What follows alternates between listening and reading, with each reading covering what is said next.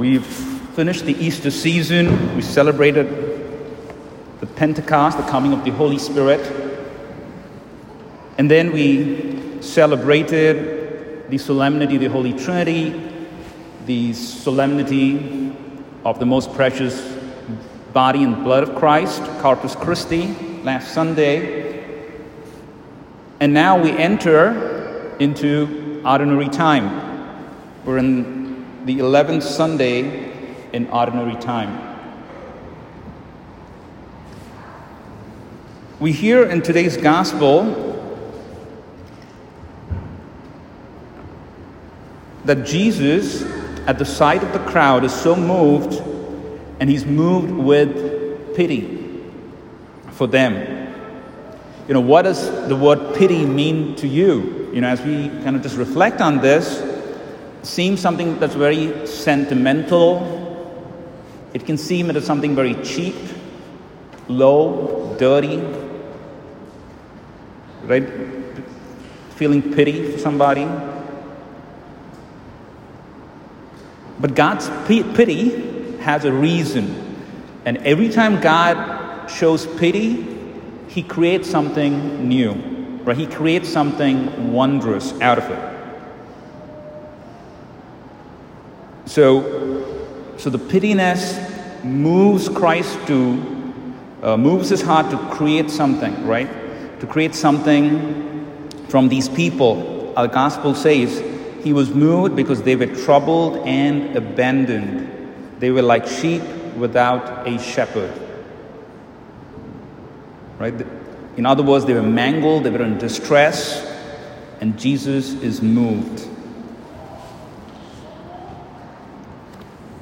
I don't know how many of you know, but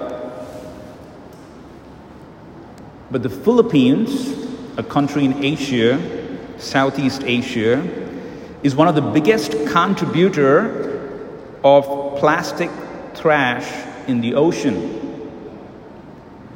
And so I read that there was an artist who was so moved by the situation in his country, he was a Filipino, and he wanted to do something about it. He wanted to create something new out of trash, out of waste. He used all the shredded plastic, the old paint, the leftover construction wood, and made beautiful paintings out of it. He made dozens of these paintings, you know, sourcing materials from his neighborhood, from people that he had come in contact with. And, um, and some of these paintings sold for anywhere between 600 to 3,000 dollars.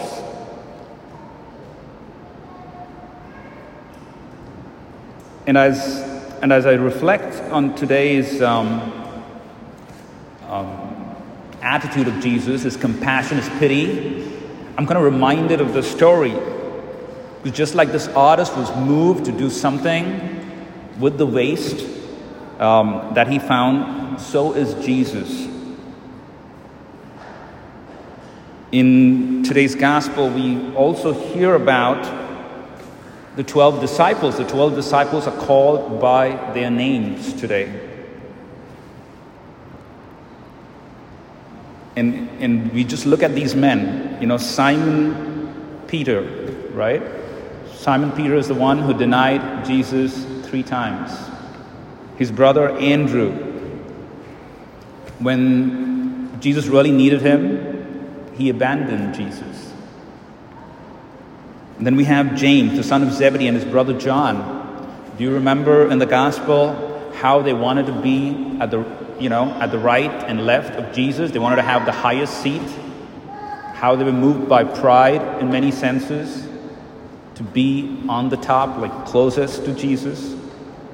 And we can go on and talk about all these men and how they were weak, they were failing, but God does something beautiful out of them.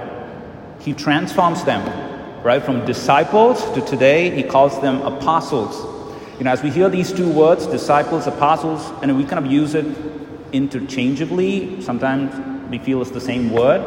Um, but it is something more. A disciple is a student, he's a learner. So the image would be the master, the, um, the student sitting right next at the feet, learning, taking notes. But an apostle is somebody who's sent out. Right? Apostle is sent out. Think about this apostle of Rome, Peter and Paul. Apostle to India, St. Thomas. The apostle to Ireland, you know, Patrick, St. Patrick. So, so an apostle is always sent out. So today, what Jesus is doing, he's moving from these men being disciples, he's kind of now asking them to go out. He's calling them to be apostles. He's transforming them to be apostles. And we know what all these 12, excluding Judas, does, right? They all go out and they all die for their faith. You know, they all become martyrs, no exceptions. So, so that is not only their call, but it's also our call today. And, and what gives us hope is that these men were weak, you know, just like us, you know, men of sin, but God transforms them, right? And that, that's what gives us hope. Um, I remember um, as I was reading this article on this Filipino artist, you know, one of the, you know, managers from a hotel who kind of purchased these paintings said that I love the fact that it gives me hope, that these paintings give me hope. And that is what impressed her about the paintings that this Filipino artist did out of waste and trash.